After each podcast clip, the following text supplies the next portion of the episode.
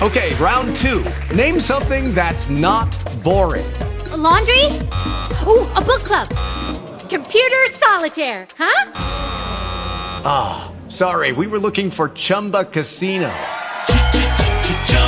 That's right. ChumbaCasino.com has over 100 casino style games. Join today and play for free for your chance to redeem some serious prizes.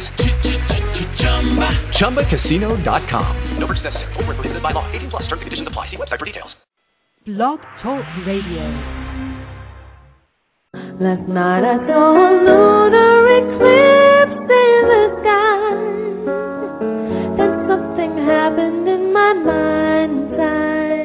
I saw you in a whole different light. Clearly,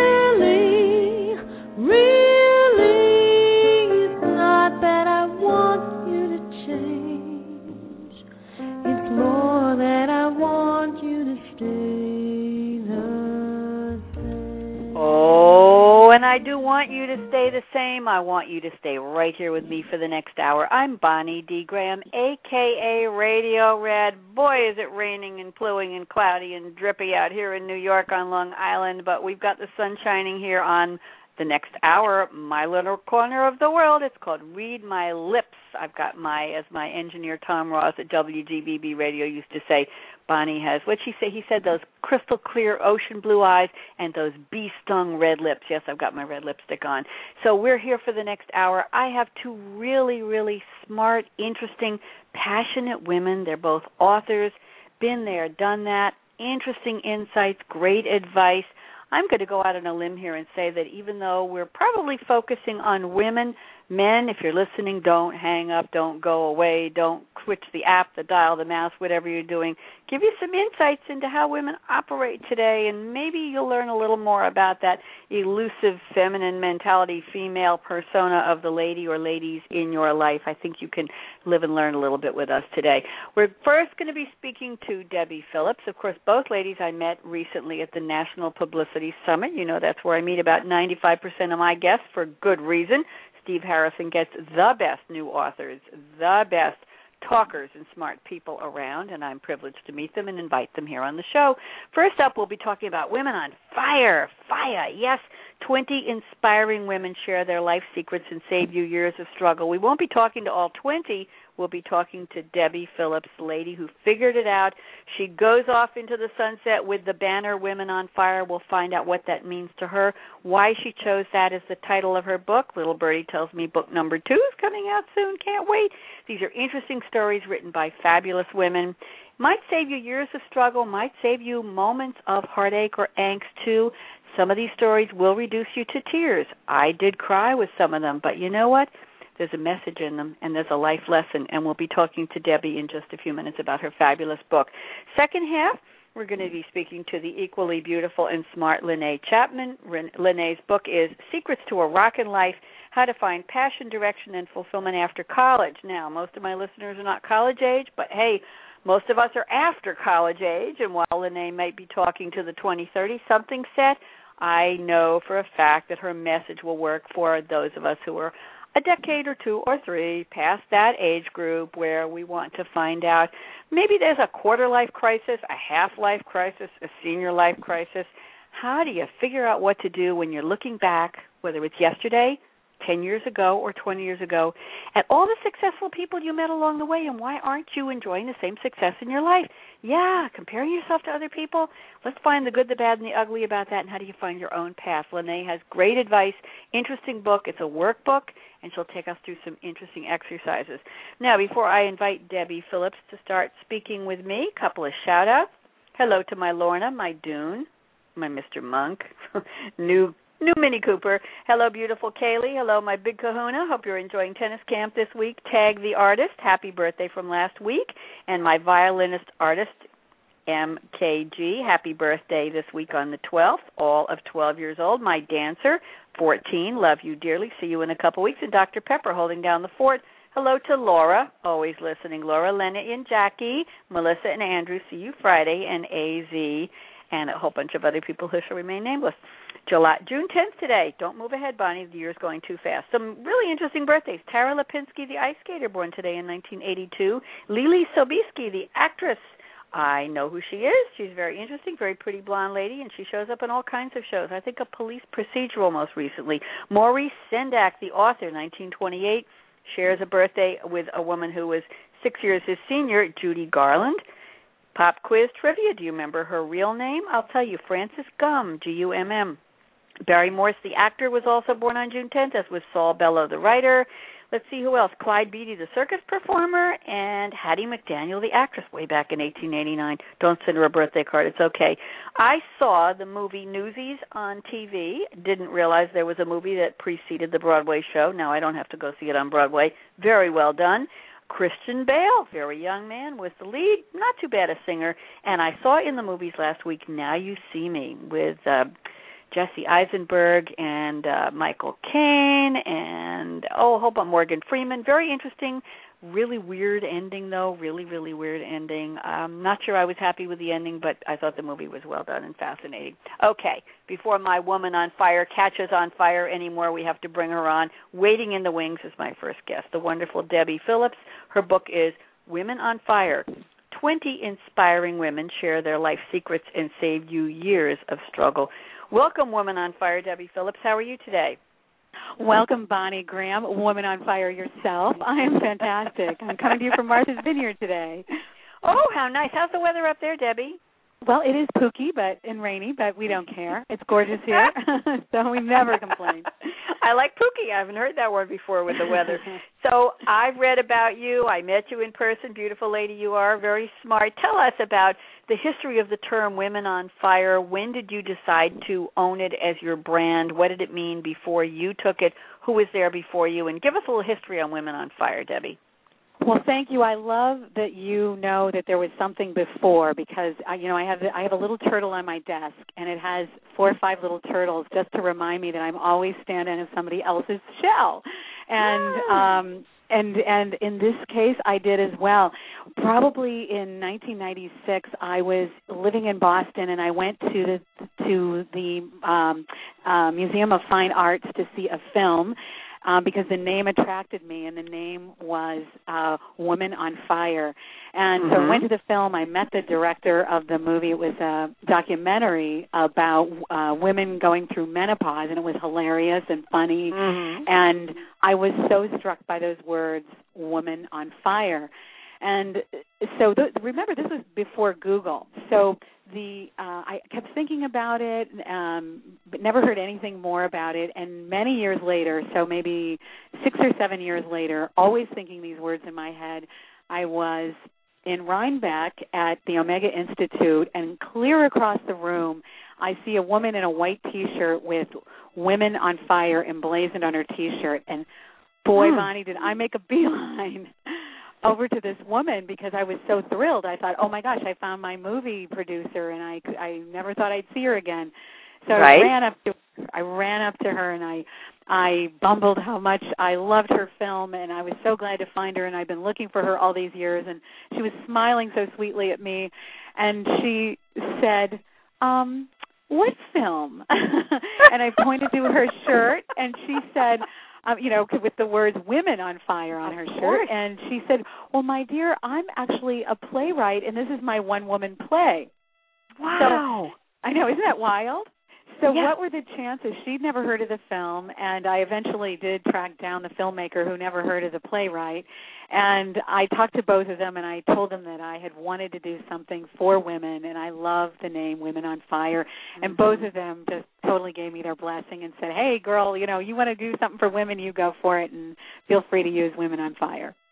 Wonderful. I love the love the backstory, Debbie. And now tell us what did you want to do? I know women career coaches, life coaches really weren't that big back in the day. Nobody really had heard much about them and there were some trailblazers. I believe you were one of them.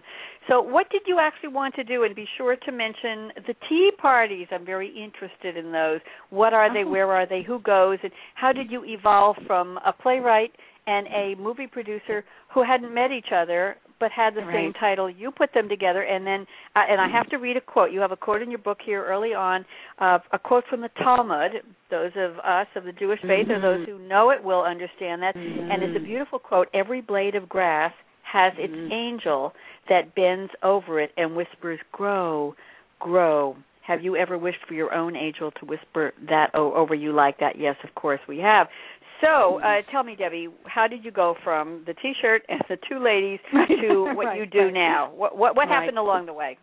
Right. Well, at that point, I was a coach, and I was coaching women individually, and I was, and and I'd had a career before that. I'd been a journalist, and I'd been a press secretary to a governor, and I'd run a television production company. And I was very young when I did all of that. I was in my 20s and 30s, um, up till when I was about 40, and I became a coach. No one, I, I, I became a coach because I created what I had needed for myself um, because I had been young, I'd had a lot of responsibility in my jobs, and I kept thinking just that, um, Bonnie. That very quote uh, really had touched me deeply in my uh, 20s and 30s, and I felt like uh, you know we all needed our our angels. So I became a coach. I was working with women one on one, and I knew they just needed so much more support. And they also felt very alone, as had I. And you know, I'd gone through divorce, I'd gone through death, and things in my family that were very painful, and I needed support. And I know women, w- these women I was working with, needed even more support. So I decided to put them all together, and I had been thinking about it, which is what was so interesting around the fact that um, Irene O'Garden is actually the playwright, and it was so perfect when I met her. Was right when I was thinking I've got to start putting my women together, and I named it, you know, and and and, and do because of her enthusiasm. I and as well as the woman who is the uh, Kathleen O'Loughlin, who is the um, uh, the film director. I was inspired to go ahead and just name it right out of the box. So I put women together. I put them together in a tea. They loved it, and it was simply a tea with these 14, 16 women. We went around the room and said what we were on fire about or not, and these women totally fell in love with each other. And they're like, "Can we do this again? And can we bring our friends?"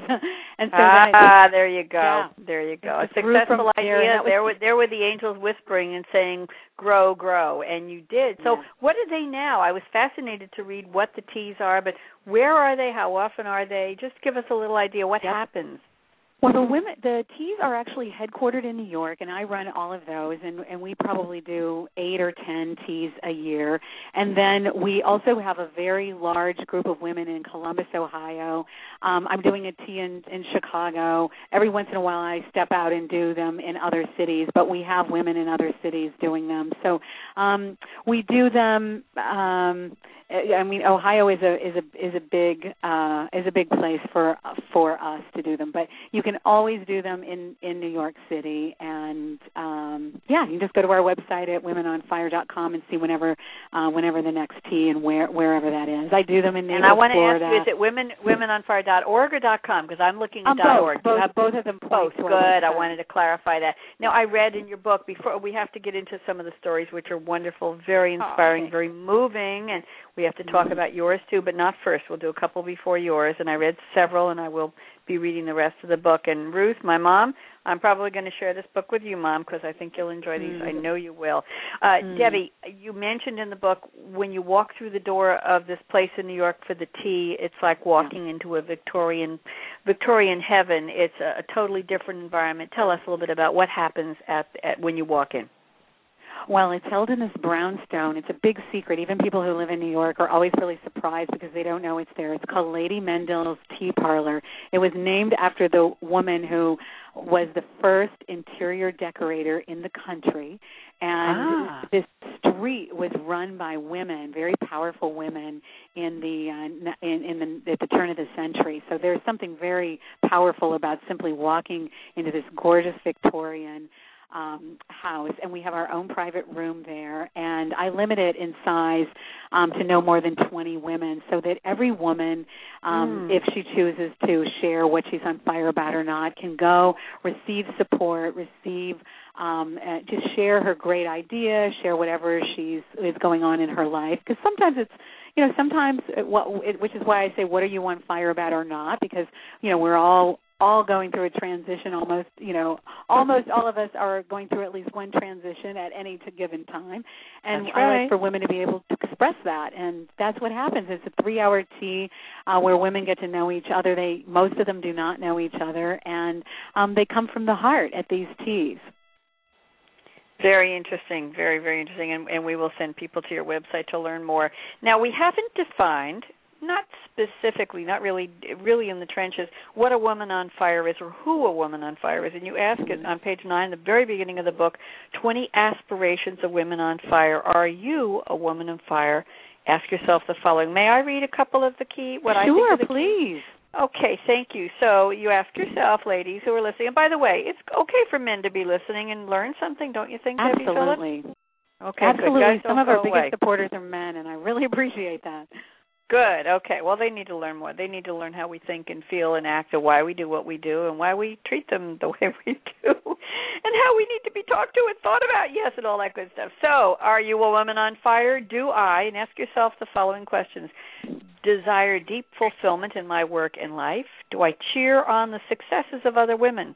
Do I embrace my talents and achievements? Let me move down the list here. Do I love to learn new things? Do I know how to ask for help? Well, that separates us apart from the other gender. We know that. Do I connect with other women in a trusting and soul satisfying way? Do I have here's a good one. Do I have a positive attitude at least 90% of the time? hmm. Uh, let's see. Do I act in a clear, direct way with compassion and kindness? And this is a, the critical one for me. Do I know mostly when to say yes and how to say no? And lastly, uh, my last list here: cultivate a tough mind, yet lead my life with a tender heart. What's your favorite question out of this list, Debbie Phillips? What do you think is the most important definition if one stands apart? um, cheer on the successes of other women. Good. And I believe if we can cheer each other on, I believe in a rising tide lifts all boats. And when we cheer each other on, because I I know that women need support more than anything. And when women feel supported and feel really valued, it's amazing what I see women accomplishing. And so that one has always been one of my favorites. And cultivate a tough mind and yet lead my um, uh, life with a tender heart. I actually was inspired by Dr. Martin Luther King, and it's why I wrote that particular one. And I like that feel too. that um, you know, we, we've been criticized as women for being too soft, or those are soft skills. Well, they're not soft skills. You know, being a powerful force in the world, as we as women can be, um, you know, we we do need to be smart and um, and and use our good mind, but we also can use our tender heart at the same time. And so I love that one I too. agree. But can I, I have two? Uh, that's fine. That's fine. And there were many more I didn't read. I want to talk about your table of contents, and then we're going to get down to business here. Uh, two questions for you. Well, I want to tell my my listeners that uh, Debbie's book is divided into three parts: inspiration, one, two, three, four, five, one, two, three, four, five, six, seven stories in inspiration. Strategies, one, two, three, four, five, six, seven in strategies. And the last section is called support. One, two, three, four, five, oh, seven. Okay, six. Okay, so we have 20 altogether. I still can count on my fingers. Debbie. it's okay. There's Life 20 there. Thank God it's a good skill I kept all my life.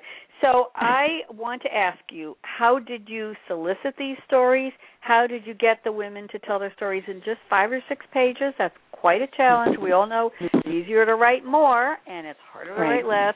And and Right. did you ask for submissions? Did you go finding them? Uh, women Mhm. you met online, Mhm. women in person. How did you get? How did you sift Yep. through? I'm sure you had many more. Yeah. Tell me. Yeah, all of all of all of the above. I actually knew a lot of these women personally, and one of the reasons I was inspired to put this book together is because I knew what they had gone through and had gotten to the other side. And I knew, I knew, for instance, you know, in Shannon McCaffrey's book "Breaking Loose from Corporate America," I knew she'd been downsized four times before she Mm. started her entrepreneurial business. I knew that would be inspiring to people um, if they knew how she did it and how she finally came to being an entrepreneur. And um, and likewise with um, uh, struggling in the sandwich generation with Natalie Griffin.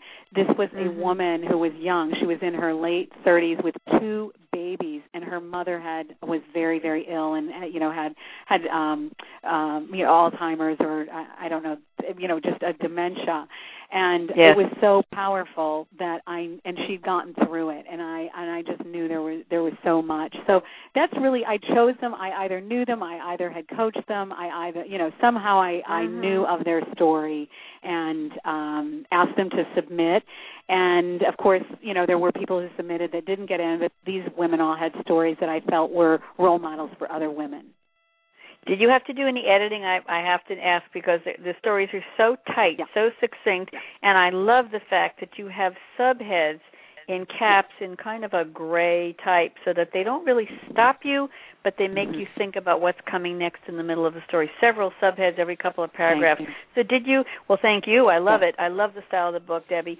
Did you have to do you. any editing, or did they come to you letter perfect just like this? No, no, no. In fact, I worked with a longtime friend. I got the best editor that I knew. It was a woman I'd worked with and had great experience with. Her name is Casey Cook. She's actually right now writing the biography of Clarence Clemons.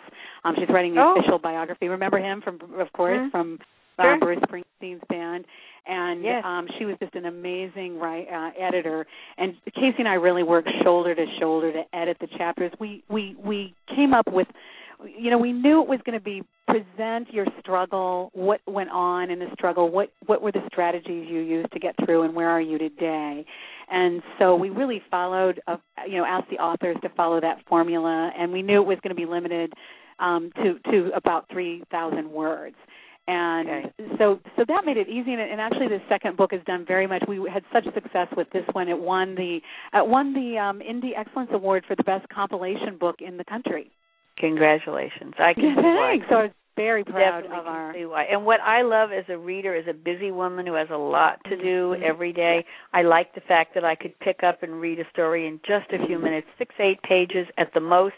Get through it, feel that I had gone A to Z, and and the whole thing. I understood the woman, her point of view, her history. The writing was wonderful, and it was a mini book. It was just a, a little journey, and each one a self-contained but mini journey. And I know uh, Laura listens to the show every week, and Flechelle is listening. Uh, Flechelle, uh, author who was on the show many years ago, we've become friends over the years. Quite a powerhouse and woman on fire, always herself. They're listening, and I know they would appreciate how well told these stories are and how brief they are because they're both Laura and Flechelle are both very busy ladies. And uh, I would like to talk about a couple of stories. One of my favorites was the first one in the book. Surprise, surprise. Holly Getty taking shopping seriously. Would you like to tell us a little bit about what Holly is trying to say? Well, Bonnie, that that I'd love to because that is one of my favorite stories. It's one of the favorite stories of many, many people who have read this. And Yes. Holly is, a, and I will tell you this about her her chapter. Um, she's a very gifted writer, and so there was very little editing to Holly's chapter. It was And- fantastic. Yes, it was just Hol- fantastic. Hol- Holly grew up as many people um, have grown up, where their parents have designs about what they should do. Holly, who is very creative and talented, um, her parents wanted her to be safe, and they planned for her to have a career in the insurance industry. And Just that was like Daddy. the Just like Daddy, that's opposite right. thing. And so she moved to New York City, became involved in the fashion industry, and today Holly is one of the premier personal style consultants, as well as she's a vice president at Calvin Klein and travels all over the world sourcing fabric. And Wow. um, uh, but I and know this what was Bonnie, a young girl who she couldn't find her niche. Nobody understood her. Her dad Mhm. kept saying, "When are you going to get a real job?" And yeah, yeah, yeah. And all she wanted, Mhm. she, but she didn't know what she wanted. Debbie. No. She went in and out of different parts of fashion and art and retail and clothing design and construction. Nothing fit. Nothing hit.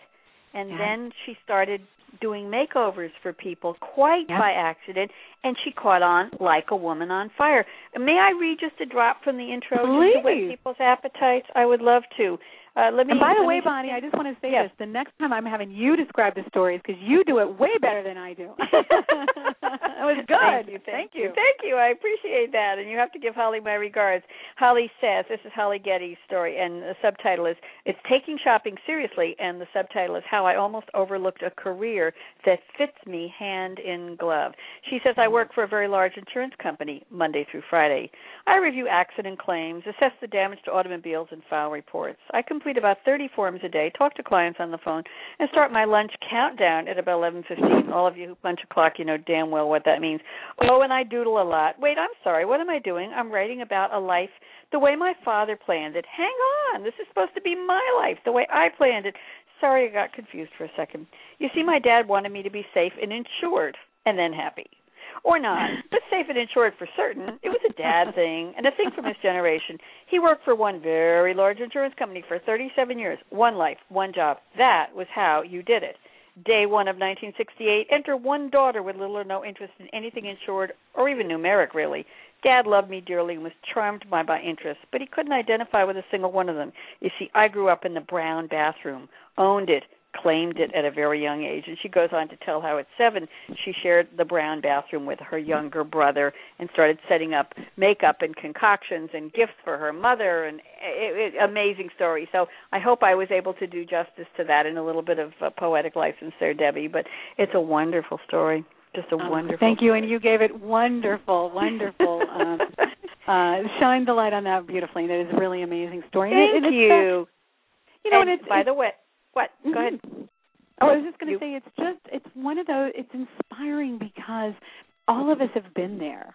You know, even if we've had a, a an amazing career, it's like, well, then what's next?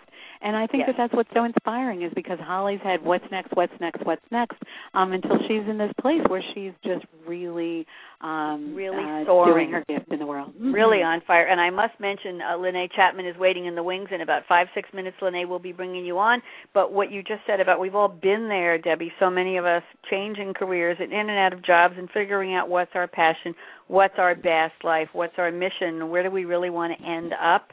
Always looking, always seeking. Well, that's part of what Lennay is going to be talking about from the perspective of now that you're out of college and nobody's telling you what to do, and maybe you don't have a daddy like Holly Getty's. how do you figure it out? What to spend, where to go, what to do for profession, how to dress, how to eat, where to travel, who to pick for your friends. A lot of uh, what I'll call the tabula rasa of life. The the uh, what do we used to call it? The tabula rasa is the uh, the pl- the clean slate. That's what a lot of people call the the mind when we come out of the womb. We have the tabula Mm. rasa. What's going to be written on the slate of our mind and our heart. But I Mhm. digress. I want to, in the next couple of minutes before we bring on Lennay Chapman, I want to talk about your chapter, Debbie Phillips. You put it all the way starting at page 87 in your book. It's called Healing the Heart Leaning into Grief and Finding Gold. How appropriate. I'm thinking of uh, who's our friend who wrote Leaning In, Women? Um, Oh, so- Sheryl Sandberg. Sheryl Sandberg, that's right, and her her quote is on my mind, even though her her name wasn't on my mind for a second there because she's a quote given to me by one of the guests on my business radio show. We're talking about some interesting uh, corporate technology game changers tomorrow on my Financial Excellence with Game Changers show. So somebody gave me the quote from from uh, Sheryl. So you talk about a very very serious day in your life. You were 10 and the oldest of 5. I don't want to give away the whole story, but Debbie, what was it like for you to write such a deeply personal story about you and the woman who became for a way too brief period of time, I would say your muse, your mentor, your mantra, Libby, your mother-in-law, and, and you lost her. Lost her, and yes, it was a yes, and yes, all all of those story. things. My mother in love, I used to call her. what and what what did you what did you go through when you decided to put this story in the book because it must have taken a lot out of you i imagine Well, you know, it actually did, and I knew that I wanted to write about this. And of course, I was taking care of everybody else's chapter. I did that thing that you shouldn't do. You know, you should take care of yourself first, and and then take care of mm-hmm. everyone else. But of course, I could use that as an excuse instead of really getting down because I knew that it would be painful. But I will tell you this: I ended up and wrote this chapter really just in a couple of days. I I had thought about it for a very very long time, and I remember I mostly sat in my bed when I when I read it, wrote it and then I just sobbed and sobbed. And what was really amazing about it is I'm so proud of the story. I'm so proud of really the tribute to her and what she meant in my life because she was such an amazing woman and I was blessed to have a mentor like that and to have it be my mother-in-law. And once it was printed, I uh, you know, once it was finished and then it was published, um it it, it really was joyful. I've really you know, I got past some of the grief. I think it took another le- a big le- layer and level of grief. Um, mm-hmm. You know, I leaned into it. You know, it was true. I leaned into it and Yeah. I found gold. yeah very very poignant very beautifully told by the way and the the, the Oh, thanks. amazing way you describe this instant bonding with you and Libby. Mm. You met her and you just knew and the time you spent together doing and sharing and talking and cuddling and going places and Yeah. it was like you were uh, like I Bonnie don't cry like I talk about myself and my daughter. It's like we're one heart that's been it's become two halves. It's a mirror image, two people who just know. You just know. Ooh, Yeah. can't cry. People you. accuse me of turning on and off the tears, but they're real, honey. They're real. So, well, I feel uh, them, and I really, I really, really appreciate it. and you really, uh, you know, really Libby is alive and well. This woman who she founded hospice in Ohio, and Yes. I mean, it tells you something about the enormity of this woman and her Yes. gifts. And thank you so much because Thank you know she died a long time ago now, and and she's still here. So thank you. I feel it, Bonnie. Thanks. Oh, okay. Let's take a deep breath now. And I want you to do a little bit of promotion here. We're going to give the website you'd like people to go to. We gave it once. You say it, I'll spell it, and then together we're going to welcome Lennay. And you're going to stay on with us, Debbie Phillips, and you're going to join in the conversation. When we bring Lennay on in about a minute and a half, I'm going to ask her to comment on what she heard because she's been listening diligently on the line. And we're going to open her line, and we're going to together say, Welcome to Read My Lips, Lennay Chapman, but not quite yet. What website do you want people to visit, Debbie Phillips? Uh, womenonfire.com is perfect. Okay, I'm going to spell it women, W O M E N, on O N, fire, F I R E. Put it all together, no punctuation, upper, lowercase. It really doesn't matter. You should know this Doesn't by matter. now. Women on Fire, W O M E N O N F I R E dot com. I'm also on the dot org version. Either one works. There's a pr- very nice picture of the fantastic cover. Who did the cover art for Women on Fire, Debbie? I love it. Do you know what? It was a freelancer in Croatia. Didn't she do a Yes. beautiful job? It was a Get young out. woman. and I just- Fantastic. Thank you. Those of you listening, if you do nothing else, if we have inspired you to do nothing more, go to her website, womenonfire.com or .org, and go look at a picture of the book. It says "Welcome to Women on Fire" on the right, and you can sign up for Debbie's free newsletter, The Spark. I'm going to be signing up, of course, and I'm going to tweet Yay. about this later on. I hope. Oh, there we are. Be a Woman on Fire is on live with Radio Red 777 Blog Talk Radio. Thank you. Listen, yes, to hear hear Debbie share her secrets about women on fire. Thank you for the tweet. I'm looking at your website and I will I'm going to retweet it right now. Just give me a second here. We're we're live. We do it. There we go. Terrific. Thank you very much. It's been posted. Don't we love Twitter? Yes, we do. Oh, yes, we do. okay. Love them all. Now, Facebook, Debbie Twitter. Phillips, and I have to spell Phillips so we make sure everybody gets it right. It's P H I L L I P S. Did I get that right? You're a good speller. Yep. Okay, D E B B I E. You know everybody one L, one P, one S, one B. Who knows a Y and I E? Okay, you ready? Welcome to I'm Read ready. My Lips, Lennay Chapman. Let's do it together. I'm opening her All mic right. now. One, two, three. Welcome, Welcome to Read My to Read Lips. My Lips, Lennay. Lennay Chapman. Chapman. We did. it. Woo! Lennay, Woo, it's the. Bonnie and Debbie show. Welcome. How are you? Thank you so much. I'm great. How are you today? We're great. We're wonderful. I know you've been listening, and I want to talk to you, of course, about your wonderful book. But first, any comments, any thoughts for Debbie Phillips before we segue segue into secrets to our rocket life? Talk to me. Talk to Debbie, Lennay. Oh, okay. Yeah, Debbie.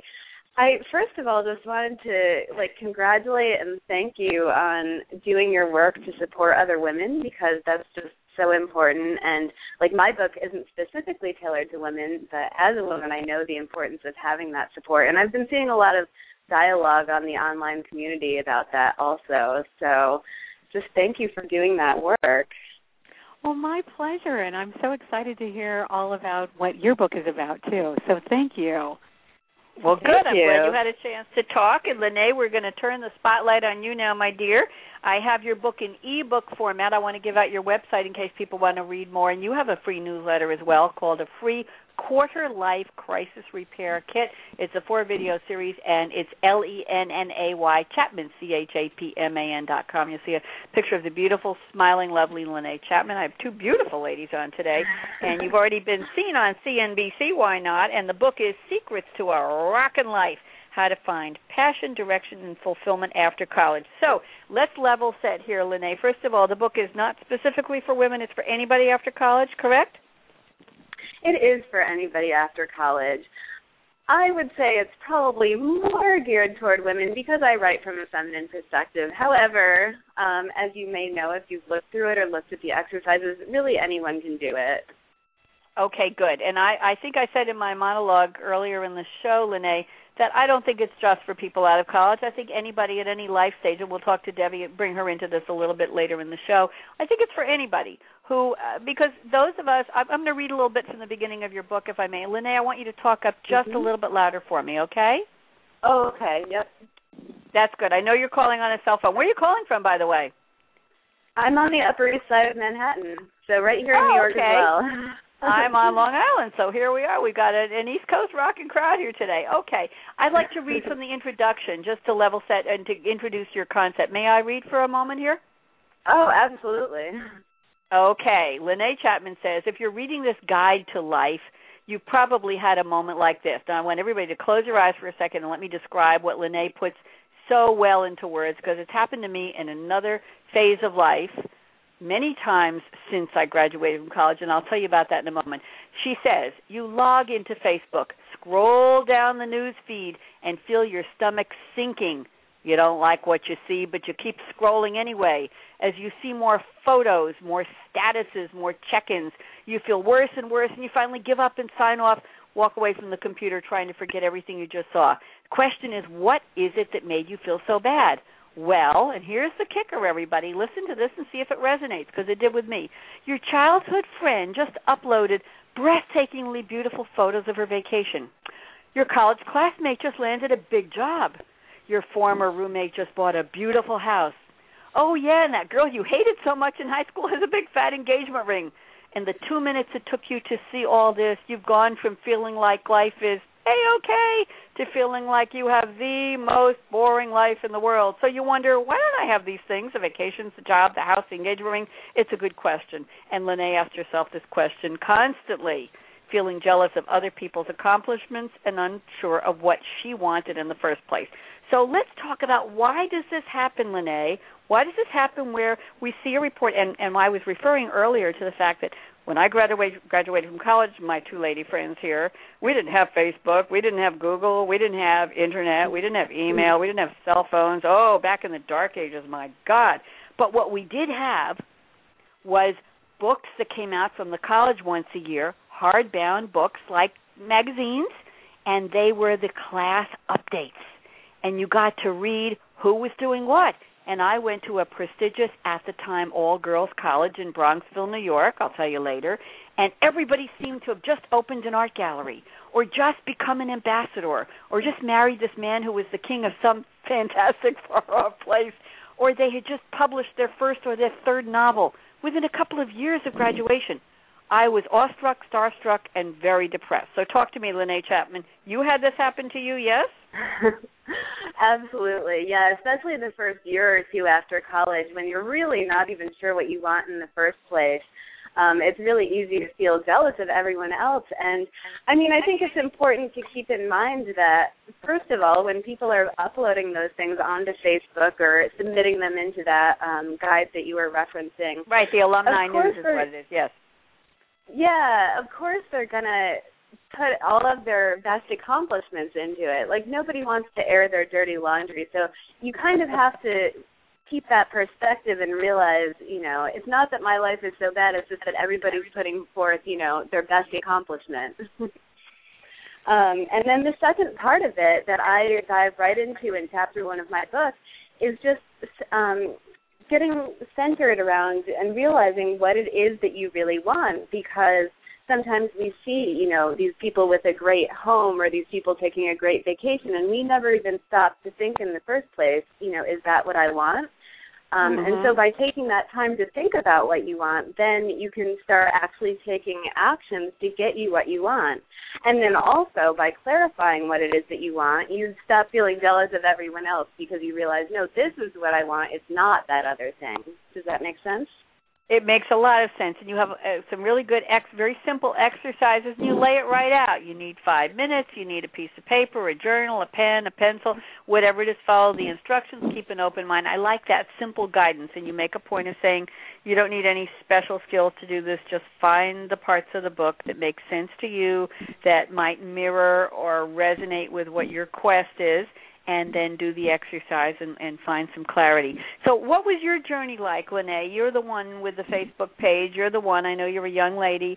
Uh, what was your journey like? What specifically was irking you that other people had or did or were bragging about that you didn't? And what was your your main pain point at this point that made you write the book?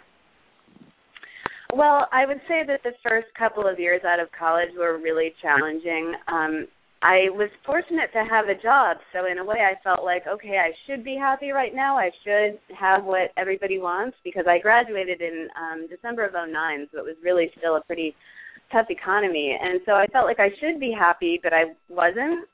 And so um like some of the things that were making me jealous were other people's travels or yeah, I guess other people's relationships or apartments um, but really, I think the the main problem was the fact that my life wasn't as exciting as I wanted it to be, and because I had this job and I was like, what can I do to make my life more exciting? And I didn't think that there was an answer.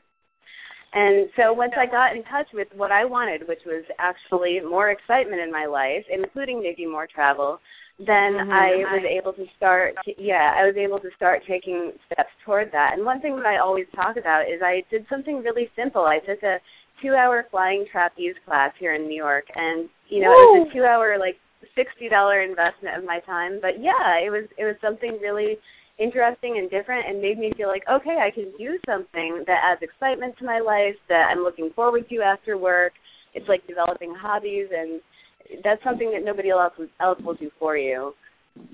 Very, very interesting. So the big question here, the question for you, for my listeners, a question so many of my authors are trying to help us figure out, Lennay, is what do I really want?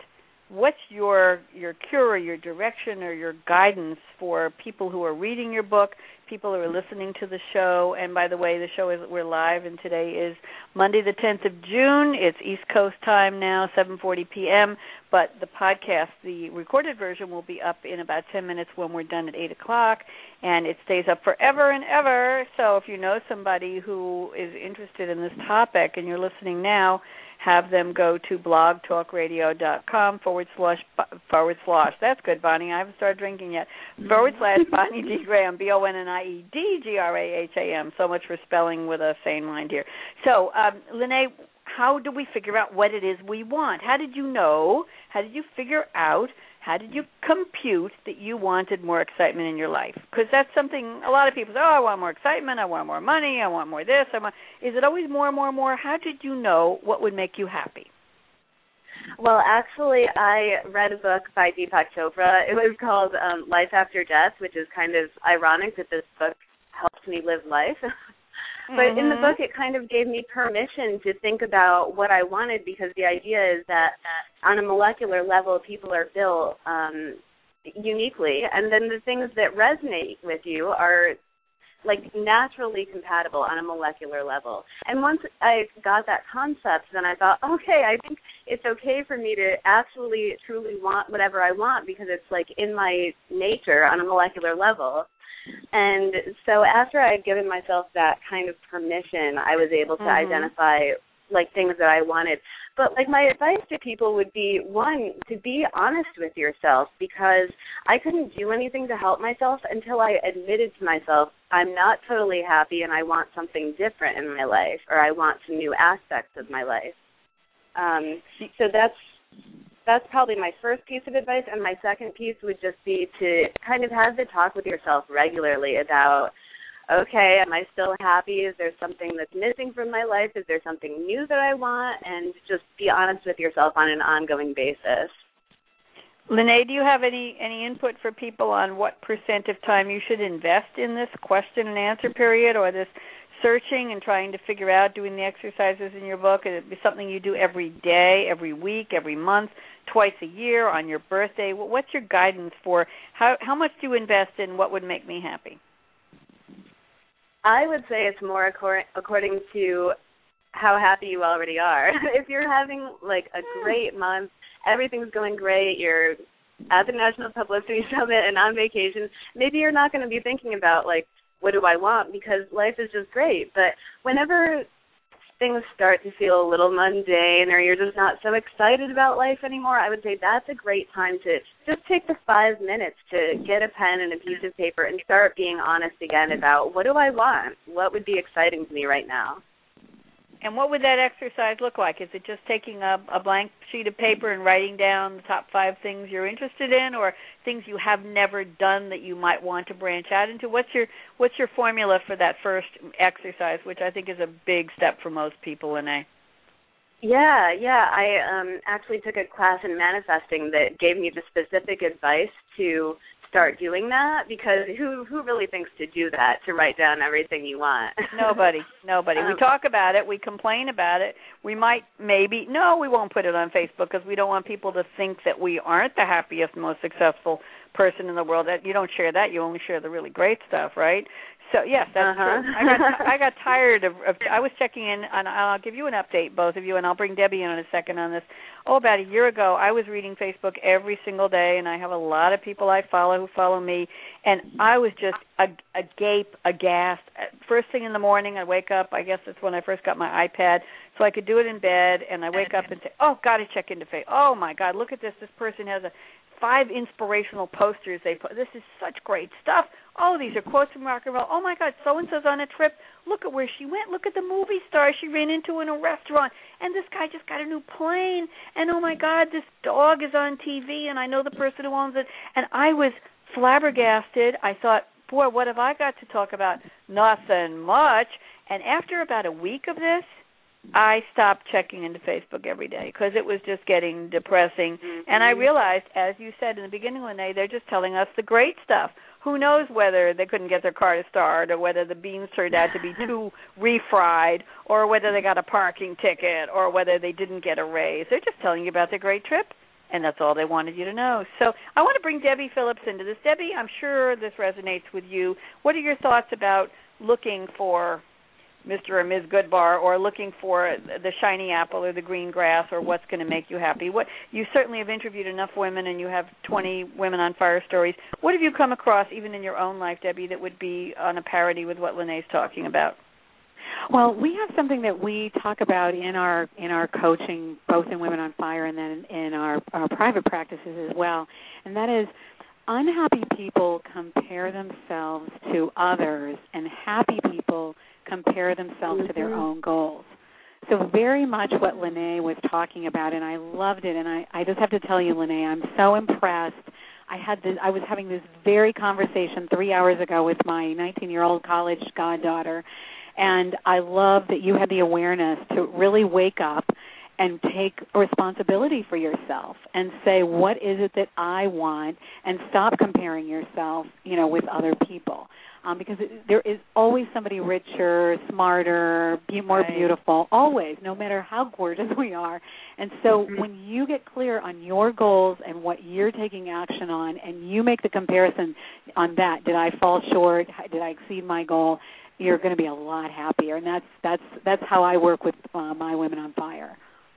Very interesting. And and Debbie, how Yeah. do you coach your women on fire in terms of how much time to spend on this? Do you agree with Lennay that when you're happy and everything's going well, it, it just go with it and then wait till you don't feel so happy or you don't feel so fulfilled or excited? So it's Yeah. okay to to it, it shouldn't be an ongoing exercise all the time. Well, here, I will. Um, let me tell you how this is really how I do it, and and it's Yeah. it's like a rolling exercise. So I go along, Okay. I'm happy, I'm happy, and then this is the question I ask myself: What is the love I still have to give to the world? Hmm. So when I get stuck, or I'm like, oh, this is not feeling so great, I go, what is the love I still have to give to the world? And that that breaks my personal log jam. And so I always just think of it as rolling, just like that. You know, I'm happy, happy, happy. Uh oh, I'm stuck. what's the love. Interesting. I, I like that a lot, and that, that reminds me. I want to read something else from Lennay's book. Lennay, may I read another a little point I'd like you to respond to? Absolutely. Okay, this is where some of this come from comes from Debbie and Lennay. Lennay says members of older generations sometimes tell people in their 20s to keep their expectations realistic. Be happy with the status quo. Well, sometimes they say it to help us avoid failure and disappointment. I think it's to keep us in a cocoon. This happens at all ages. Now, oh, don't spend too much, don't take too much risk, don't go gaga over that. It's it comes from different generations, I'll use plural, of needing to seek safety and comfort and security. I think we're out of that mode today. Debbie and Lennay, would you mm. both agree with that? That we're talking about if you want excitement, go find it. Of course, be safe. Of course, don't spend everything you've got on one small thing. 60 bucks mm-hmm. for 2 hours of trapeze is probably a smart investment if that's what you really want to do, but it's not like $6,000 for two trapeze lessons. So it, it sounds very reasonable. But keep it reasonable keep it within the scope of what you can afford mentally, physically, financially, spiritually. Would you both agree with that? There, there still should be some common sense as you seek to perhaps experiment with what you want to do, who you really want to be. Let me ask Lennay first. What do you think? Yeah, I think everyone has a slightly different comfort level, and actually, yes. I'm usually pretty conservative. I don't want to spend six thousand dollars on a trapeze class, um, but I just the the part about keeping expectations realistic, I don't think that um, the attitude should be if I want to take a six thousand dollars six thousand dollar flying trapeze class, I can't. I think it should be like there is a way to get what I want. How am I going to do it? Mhm. Okay, and that's part of the challenge too. It, another thing is, is taking responsibility. You mentioned, but taking responsibility so that after you do whatever this next make you feel good or make you feel better or more productive or more expansive in your life that you can live with the consequences or the cost of what you did. It's not just wow look what i want to do but it's yes i'll look back and say that was a good investment of my time my energy my money my mental capacity that i invested well and got a good return or i could afford to take the risk. Debbie do you agree with that I think you're both genius, Lennay and Bonnie. yes, I agree with everything. I agree with all that. Yeah, absolutely. Okay, cool. And I've seen it work. I mean, we I've had clients yeah. now for 20 years, and and with very similar, pra- you know, practices, and that's that's you're right on. Now, I, I would say, uh, Debbie, I want you to agree or disagree with, and I have a feeling you're going to agree with me that what Lennay's talking about in the 20-something post-college graduation uh, mindset and and that age group. But I don't know, are they millennials? I don't know what they call themselves. What you call? Wait, what do you call yourself, Lennay? Are you millennial? Yeah, I definitely speak to the millennial generation. It spans quite a few years actually, um, and is considered the generation after Generation X. Oh, okay. Mm-hmm. I had a feeling. I'm I'm I try to keep up with all the X's and the Y's and the millennials. I like millennials because it's a real word, not just an access letter. Access as in X and Y access. However, um, Bonnie, what was your point? If I could only remember, I'd be a genius. Okay, the point is that I think what you're talking about applies to all stages of life, Lennay. I think your, I believe that your your mantra of you don't have to sit around and be jealous of other people and you don't have to stop going on Facebook because like, oh my God, look what they did. if you want something different, go out and find it, make it happen, be sane about it, make it beneficial to you. But I think that the it happens in many different stages of life. And Debbie, I want you to pipe in on this, please. Let's see what time it is. We have uh, nine minutes left. We're going to talk for another four. Then we're going to do our shameless promotion. What's next for you? And then we'll do the big moi. So, Debbie Phillips, do you find that this is an ongoing life situation that we we get stuck and we want something different or better, more fulfilling, more exciting, more fun, more colorful, more drab? We, we want to make change a lot in our lives these days. Well, we just want to be we we don't want to be in pain. So people don't I, I never had anybody come to me and say well maybe i have had one or two people in all of the thousands of people i've dealt with. Nobody wants to make change. They want to feel better. They want to be happier. They want uh-huh. what what they what they want. And i just want to say i think it is incredible and really really important that lennay is doing the work she's doing for this age group Yes. Um, women on Fire is very intergenerational. We have a lot of young women in particular, and I know how desperately they really need a program that's tailored for them. So good for you. These kinds of programs, are, and especially I've seen a lot of quarter life crisis issues when people turn that 24, 25, 26, and um, really important work. And, and bravo Thank you to you, so much. That's such a yeah, compliment. thank you, Debbie, for that accolade. You know something, ladies? I had never heard of the term quarter life crisis until I saw it on Lennay's one sheet when she gave it to me. Mhm. I I was not aware Mhm. that people had a crisis at a quarter life. To me, Yeah. it's the midlife crisis or the Mhm. senior crisis or the I'm I'm almost at a crisis age again, although I feel very much younger than my my physical biological age. But I I think that we have this awakening that happens every once in a while, and I believe Mhm. that age as you get older.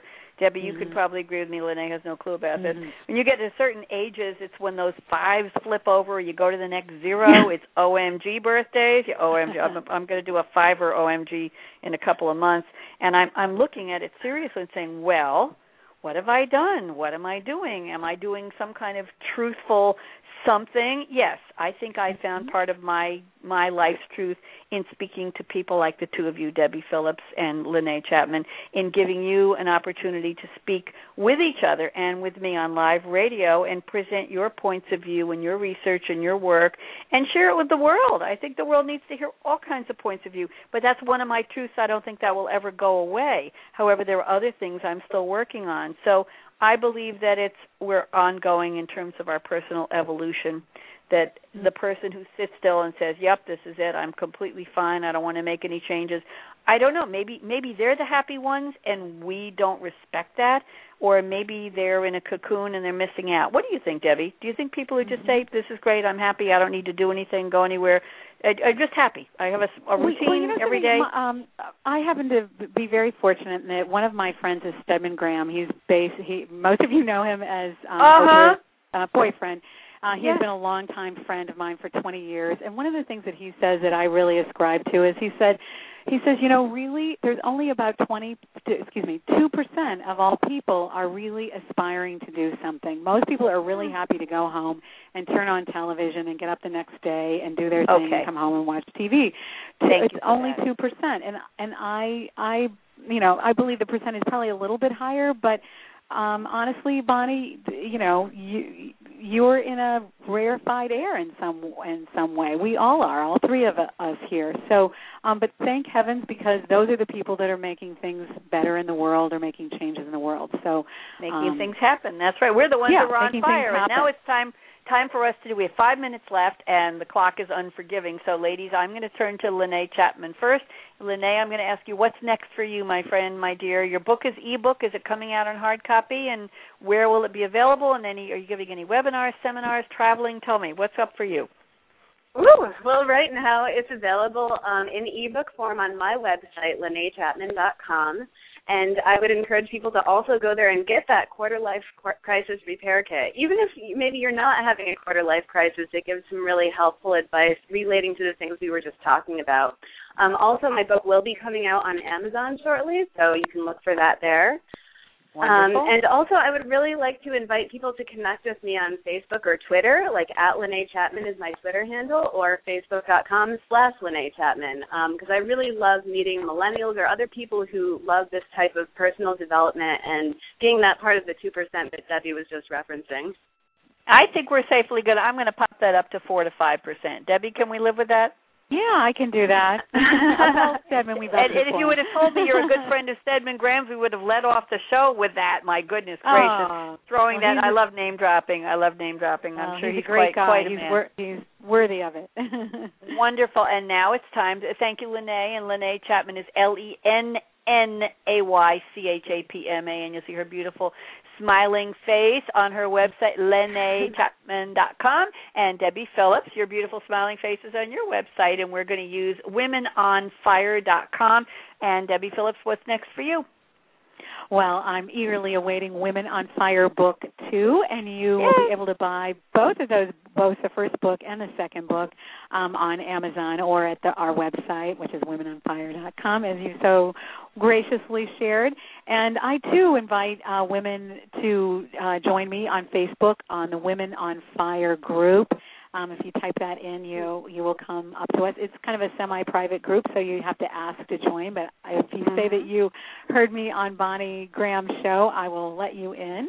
and um and we're just busy with our teas and and of course we'll have a book tour this fall and we'll be uh, certainly in New York and Ohio and and California this year and Chicago and uh anywhere that um uh uh that anywhere uh, women need women. to be on fire. Exa- exactly and Inspiration, and please anyone who wants to come to Yes. a tea in New York you're invited Wonderful, and you can register for the free newsletter subscription to the Spark at womenonfire.com. I'm going to turn on the music in exactly 28 seconds. I just got the 90 second bell in my ear. I don't think my ladies heard that. My timekeeper is very private at the end of the show. I'm going to ask Debbie Phillips and Lennay Chapman to take a deep breath, and we're going to send a shout out to the world to be inspired to find the strategy that works for you, whatever it is, and to go share your support with somebody who might need it and somebody who might enrich your life by sharing their support. So we're just about ready. Three seconds. Here we go. I'm putting on the music. Here we go. We are up. Okay. And Debbie and Lennay, I want you to join me in the big moi kiss. I'm waiting for the music and it's not happening. Let's see there we go. Hey, musician, strike up the band. Okay. I'm going to lower the music. Debbie and Lennay, let's do the big moi kiss. Here we go.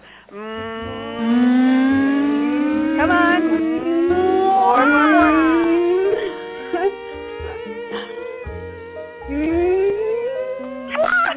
More. Thank you, Debbie Phillips. Thank you, Lennay it. Chapman. Lovely to meet both of you at the National Publicity Summit a few weeks ago. Thanks for being in my first round of guests here on the show in this I call you the spring class of 2013. I'm Bonnie D. Graham. I won't be back next Monday live. I'm going to be at a conference running a customer panel for my company, very big company, but I'll see you back live the week after that. You can always find me on blogtalkradio.com slash Bonnie D. Graham. Love you all. Lorna, talk to you later. Big kiss shout out to everyone, and we'll talk to you really soon. Debbie and Lennay, thank you both. It's been a great show. Lovely to meet you. My music is going loud and soft, loud and soft, and it's going to lower in just a minute. Bonnie signing off. Big hugs and kisses to everyone. Go inspire, support, strategize, and give someone a hug. The world certainly needs it. Here we go. Bye bye. you're awesome Bonnie. Lucky Land Casino asking people what's the weirdest place you've gotten lucky? Lucky? In line at the deli, I guess? Aha, in my dentist's office. More than once, actually. Do I have to say? Yes, you do. In the car before my kids' PTA meeting. Really? Yes. Excuse me, what's the weirdest place you've gotten lucky? I never win and tell. Well, there you have it. You can get lucky anywhere playing at LuckyLandSlots.com. Play for free right now. Are you feeling lucky? No purchase necessary. Void where prohibited by law. 18 plus. Terms and conditions apply. See website for details.